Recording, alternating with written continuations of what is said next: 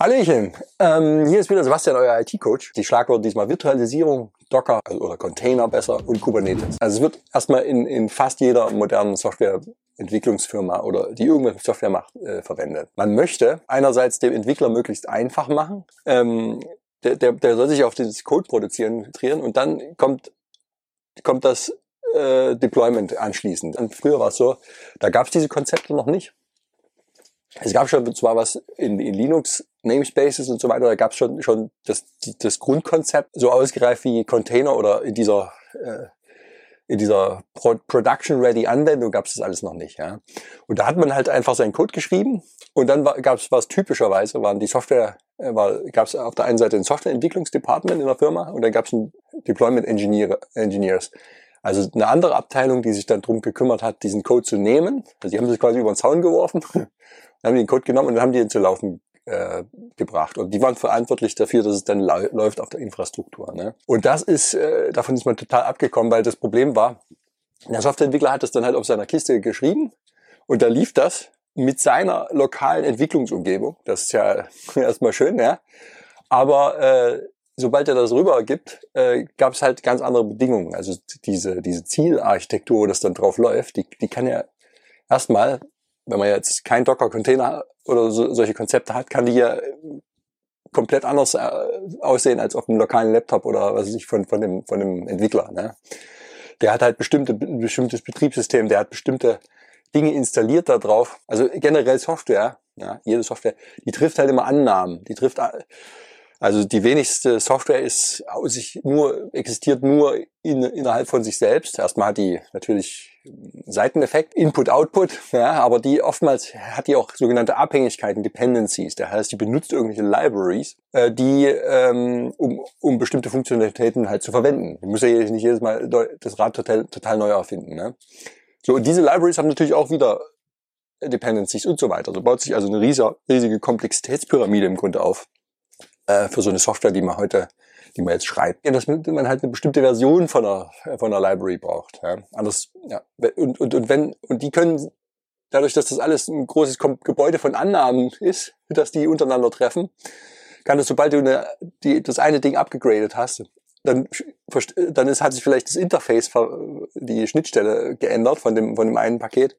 Und dann kann die andere Komponente mit der nicht mehr quatschen oder es funktioniert nicht mehr zusammen. Also dieses ganze komplexe, wie so eine große Maschine, wo wo so eine Kugel eine schiefe Ebene runterläuft und dann tickert die irgendwo runter und dann wird die da aufgefangen und dann wie so, wie so eine Incredible Machine. Ja. wenn da irgendwie irgendein Plättchen verbogen ist, dann klappt es halt nicht mehr. Fällt die Kugel runter und dann ist aus dem Maus. Ja. Und, ähm, äh, und genau, das, und, den Mist mussten aber die anderen dann ausbaden. Ja, und, und heutzutage ist man zu diesem Konzept, das nennt sich ja dann auch DevOps, CICD, Continuous Integration, Continuous Delivery, und DevOps, Development and Operations, ist sozusagen eine Einheit. Also, und dafür haben diese Technologien im Virtualisierung und vor allen Dingen im Container eine riesen Revolution gebracht. Also was ist das eigentlich? Ähm, Virtualisierung erstmal, das ist schon ein älteres Konzept. Ich habe ja eine Kiste, ich habe einen, einen Rechner, okay? Und da ist die, die Hardware drauf. Ja, also da laufen, am Ende laufen, flitzen da irgendwelche Ströme rum. Spannungen werden interpretiert als 0,1, also Hochspannung 1, Niederspannung 0 und so weiter. Das läuft also auf, auf Silikon. Und da oben drauf gibt's dann eine Maschinensprache. Und da oben drauf gibt's dann ein Betriebssystem. Zack. Ja, und auf dem Betriebssystem lasse ich meine Programme laufen. Jetzt hindert mich aber nichts darauf, darauf eine Software zu schreiben, die auf, auf deren Basis, äh, die, die, die wieder Programme laufen, und für diese Programme, die auf dieser Basis von dieser Software laufen, ähm, sieht es so aus, die hat dieselben Schnittstellen wie ein Betriebssystem, das auf Silikon läuft. Also ich habe sozusagen eine, eine, eine, eine Ebene drüber geschiftet. Ja. Das nennt sich auch äh, eine virtuelle Maschine dann. Ja. Oder gibt, gibt's, da gibt's noch subtile Unterschiede, Hypervisor, äh, Typ 1, Typ 2 und so weiter, wollen wir gar nicht drauf eingehen, können wir ja extra machen. Aber vom Prinzip her ist es das. Also ich abstrahiere, ich meine, im Grunde ist es ja so, wenn ich, wenn ich mal von Silikon und bla bla abstrahiere, habe ich ja einfach auch eine Hardware und das, die, die stellt Schnittstellen zur Verfügung. Ähm, und da, darauf wird dann eine Software drauf gebaut und das ist die, das Betriebssystem und das stellt auch wieder Schnittstellen für die Programme, die da drauf laufen, zur Verfügung und das ist quasi schon eine Abstraktion.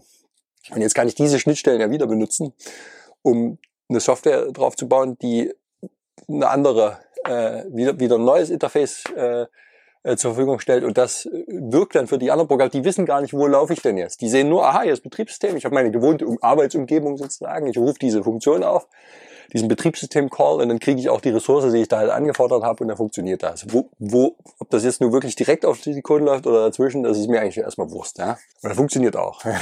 okay, das ist das Virtualisierung. Das könnte man also machen. Also die Idee ist quasi, ich habe jetzt diese ganzen, ich habe jetzt so eine Software geschrieben, habe diese ganzen Depending Libraries da eingebunden und ich will das im Grunde isoliert laufen lassen.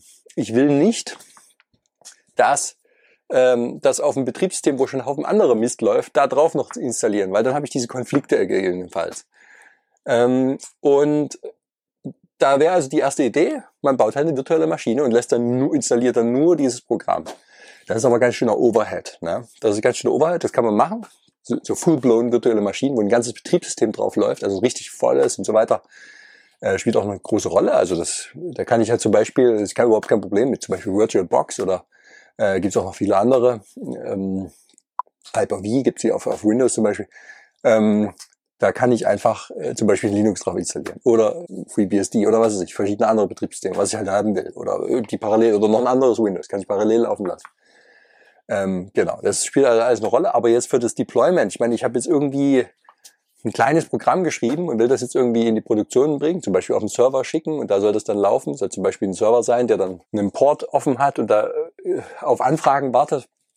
Da würde ich jetzt nicht so ein komplettes Windows eigentlich erstmal installieren, so eine komplette virtuelle Maschine. Nur das Ding da drauf installieren, das wäre das wäre viel zu viel Overhead. Das wäre auch viel zu große Images dann. Also ein Image ist ja quasi der, der Zustand, also der von, von, von so einem ähm, von so einem Programm. Ne? Dass der, der halt gesichert ist, also der persistierte Zustand von so, einem, von so einem Programm. Und deswegen äh, ist, ist Container oder die Firma Docker dann aus einer Firma draus geworden, die haben halt diesen, dieses Container-Konzept ja, zum ersten Mal zur Produktionsreife gebracht. Und da ist die Idee, dass ich halt Docker, ich, ähm, ich äh, schreibe einen Docker-File. Äh, das, das ist übrigens noch die zweite Dimension, müssen wir noch ganz kurz drauf eingehen. Die zweite Dimension ist, ich habe oft das Problem, in der, in der, wenn, das, wenn das in der Produktion läuft und viele Komponenten da zusammen auf so einem Server zum Beispiel laufen, dann äh, muss ich immer mal was ändern. Änderung, ja, also nichts ist so stetig wie der Wandel, okay? Also es muss immer irgendwas mal geändert werden.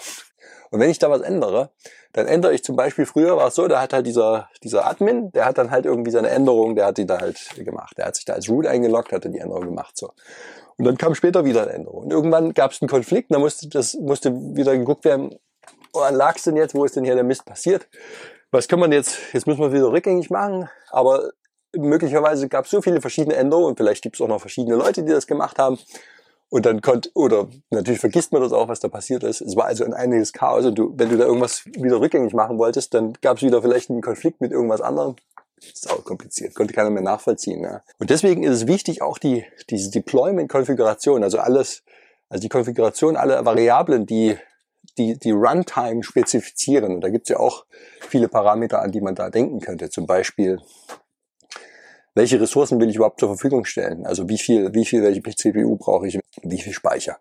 Netzwerkkonfiguration. Ist dieser Server steht dann halt in irgendeinem Netzwerk, das eine eigene Netzwerkinfrastruktur hat, eine eigene äh, Routing-Tabelle oder also irgendwie in einem, innerhalb von einem lokalen Netzwerk drin ist. Das muss halt wissen, auf was er hören muss und so weiter. So, und ich will jetzt generell eigentlich diese ganzen Komponenten, die Software, ist einfach dieser Code, ne?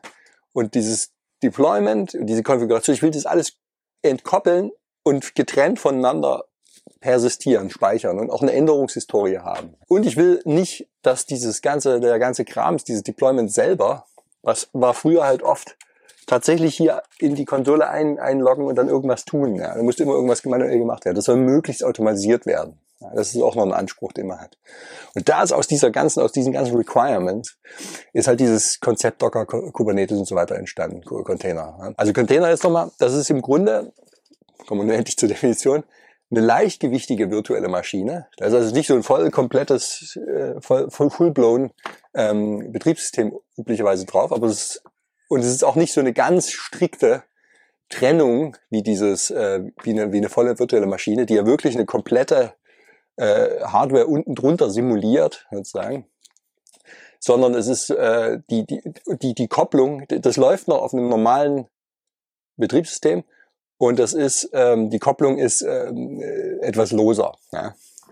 Ist ein bisschen vage formuliert, aber es stellt, merkt euch einfach, es ist eine leichtgewichtigere virtuelle äh, Maschine. Ja. Und darauf wird jetzt in dem sogenannten Docker-File human readable, also als Mensch kann man das lesen, deklariert, was, was, was kommt denn da jetzt drauf? Und zwar wird das, wird dieses, dieses Docker-Image dann, aus dem dann so ein Deployment reproduziert werden kann, also ähm, wie gesagt, dieses Image ist ja so eine persistierte Variante von, von diesem, von diesem, äh, von dem, was ich da eigentlich drauf speichern will, also was dann laufen soll.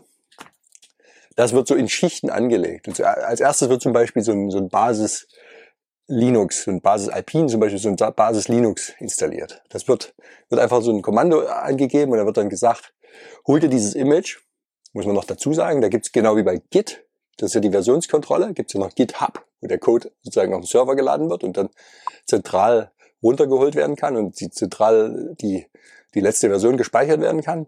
Und für, ähm, für äh, Docker gibt's auch äh, Docker Hub, okay? Und es gibt auch verschiedene andere sogenannte Repositories, wo diese Images liegen. Und da musst du halt, kannst du spezifizieren, wo du, wo du es herhaben willst und dann zieht er sich das einfach runter und packt das in den ersten Layer. Und dann kannst du im Docker-File zum Beispiel sagen, so jetzt will ich da oben drauf, will ich das Python installieren. Ja, sagst du dem Kommando Python installieren. Und dann sage ich, jetzt installiere ich mir die, die und die Dependencies. Zum Beispiel nutze ich hier, nutze ich pip, ja, das ist dieses Paket, Paketmanagement-Modul, sage ich dem, was ich da installieren will. Das steht in so einer Requirements-TXT drin, da sind einfach die Libraries aufgelistet und da installiert er die. Und da installiert er halt nichts anderes, da installiert er nur das, was du halt dafür brauchst. Und das läuft dann, das ist die Idee, das läuft dann isoliert ähm, isoliert in dieser Umgebung, in diesem Container, wenn man das sagt. Genau, wie, wie, wie bringt man es zum Laufen? Also dieses Image wird dann angelegt, wird gespeichert und jetzt mit dem äh, entsprechenden Befehl Docker Run kann ich es dann sozusagen aufrufen. Dann äh, entsprechend der Deklaration, die im Dockerfile steht, zieht er sich entweder, entweder die Dependencies, wenn die noch nicht da sind, ansonsten ähm, äh, fährt er das halt hoch und dann, und dann steht es halt auch zur Verfügung. Und dann läuft das halt. Ja. Das ist zum Beispiel, wenn du es auch, kannst du auch lokal machen auf deinem Rechner, dann äh, läuft das und hört zum Beispiel auf irgendeinem Port und dann kannst du das auch über deinen, also dein Rechner hat ja ähm, äh, so ein, so ein Loopback-Interface, dass du das Netzwerk, also wie, wie so ein simuliertes Netzwerk, das zwar gar nicht, wo die Datenpakete gar nicht über ein richtiges Netzwerk, also irgendein Kabel flitzen, sondern du kannst einfach ähm, dein Browser hört auch auf deinen Local Host, ja, auf, auf, dein, auf dein Betriebssystem, das hat auch ein Netzwerkinterface und das kannst du einfach aufrufen. Und wenn du da diesen Port aufrufst, zack, dann sprichst du plötzlich mit diesem äh, Docker-Image, das du da halt aufgerufen hast. Ansonsten, wenn das halt keinen äh, keinen Server zu, äh, nach, nach draußen exponiert, dann müsste das sich halt in diesen Container dann einloggen, also über SSH zum Beispiel. Dann musst du natürlich SSH in dem Docker entsprechend auch den Daemon entsprechend installieren. Dann kannst du damit auch Kontakt aufnehmen. Also irgendwie musst du natürlich sicherstellen, dass du mit dem Docker dann auch mit dem laufenden Container auch quatschen kannst. Und so läuft auch in modernen CI/CD äh, Pipelines dann. Ne? Du schreibst diesen Code, dann spezifizierst du so ein Docker-File zum Beispiel und dann ähm, gibt noch einen extra Prozess, der halt dieses, dieses Continuous Integration macht. Das heißt, der sich dieses, äh, der dann äh, angestoßen wird ähm, wenn es eine Änderung gab, einen Pull Request gab und dann äh, das Ding entsprechend das, dieses, diesen Docker-Container, das Docker-Image baut und dann auf so eine Registry pusht. Und später beim Deployment kann von dieser Registry dieser äh, Container geholt werden. Ja und dann auf dem, zum Beispiel auf dem Server aufgebracht werden, damit er dann da läuft. Ja. Also das Run-Kommando quasi am Ende. Okay, so was nun Kubernetes. Jetzt wird es doch ein bisschen länger, verdammte Axt. Ähm, ich wollte es kurz halten, aber es erzählt irgendwie doch so viel. Jetzt kann ich einen, einen Deployment da machen, einen Server, der da isoliert läuft, schöne Sache. Aber oftmals hat man halt Microservices-Architekturen gerade, da habe ich halt mehrere, ja, die miteinander quatschen. Ja. Und dann habe ich oftmals auch noch, dann will ich, habe ich auch noch die, die, die will ich noch die Möglichkeit haben, ähm, äh, zu skalieren. Das heißt, es gibt verschiedene Formen von Skalierung, also zwei, um genau zu sein. Was heißt überhaupt skalieren? Dieses Ding, dieser, dieser Container, der ähm, stellt euch mal, ist jetzt ein Server und der soll irgendwas verarbeiten. Der kriegt also von außen HTTP-Requests rein und dann soll der irgendwas tun und eine Antwort geben. So, und wenn jetzt, jetzt kommen hier tausende, tausende von diesen Dingern rein, dann sind irgendwann die Ressourcen erschöpft. Die CPU kommt nicht mehr hin, hinterher, die, der Memory ist zu wenig. Ja. Was kannst du machen? Du kannst natürlich eine größere Maschine draufknallen. Also dann kann die mehr Requests handeln. Hm, ist teuer und ist auch irgendwie endlich. Ja. Und äh, das ist, äh, nennt man Upscaling. Ja. Und dann gibt, oder vertikales Skalieren. Und dann gibt's noch Outscaling, das heißt horizontales Skalieren auch. Das bedeutet, ich nehme dieses selbe Image, kopiere das, also deploy ein zweites und dann muss ich da, da oben drüber natürlich noch einen sogenannten Load Balancer haben, der dann sagt, jetzt, also der, der die ganzen Requests annimmt und einmal schickt das zu dem und einmal schickt das zu dem. Einer und so weiter. Und das kann ich natürlich jetzt, wenn ich das für zwei kann, kann ich es natürlich auch für fünf oder zehn oder so, oder wie auch immer. Und dieser ganze Krams, dass erstmal diese Pods untereinander quatschen können über ein Netzwerk, das dann ein sogenanntes Overlay-Netzwerk, das dem Ganzen ähm, virtuell oben drauf gelegt wird, dass die Pods untereinander reden können. Und die Möglichkeit, dieses Skalieren einfach zu machen. Ja? Und zwar das Ganze wieder Trennung einerseits dieses, wo es wirklich läuft, Deployment oder der Code, und auf der anderen Seite die Konfiguration. Das unterstützt halt Kubernetes. Also Kubernetes ist ein sogenanntes Orchestrierungsframework.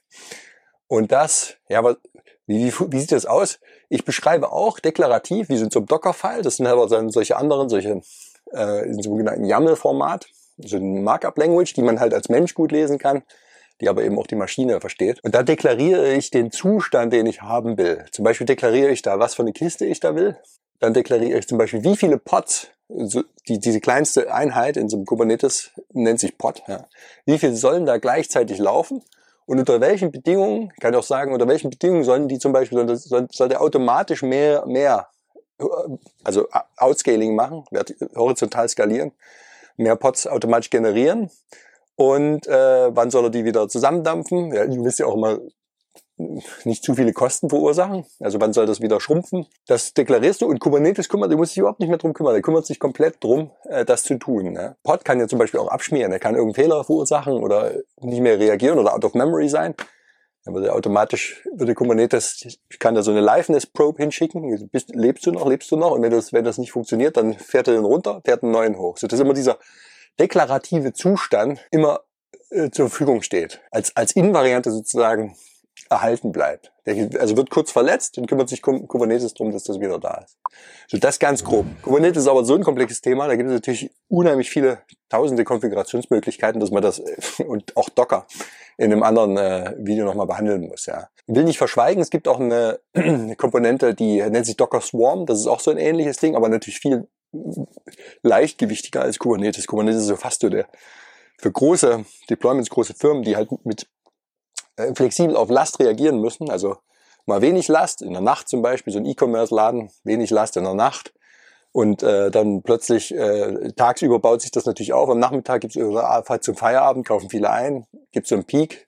Da muss natürlich viele Pots zur Verfügung stehen und später kann er das wieder zusammenschrumpfen. Und der, das ist fast der de facto Standard heutzutage Kubernetes. Ja. Deswegen haben sich auch viele, viele Cloud-Provider wie, also ist eigentlich von Google erfunden worden, aber wie zum Beispiel AWS bietet ja auch Managed Kubernetes mit EKS an, Elastic Kubernetes Service und so weiter. Also es ist einfach fast der de facto Standard gewesen. Ja.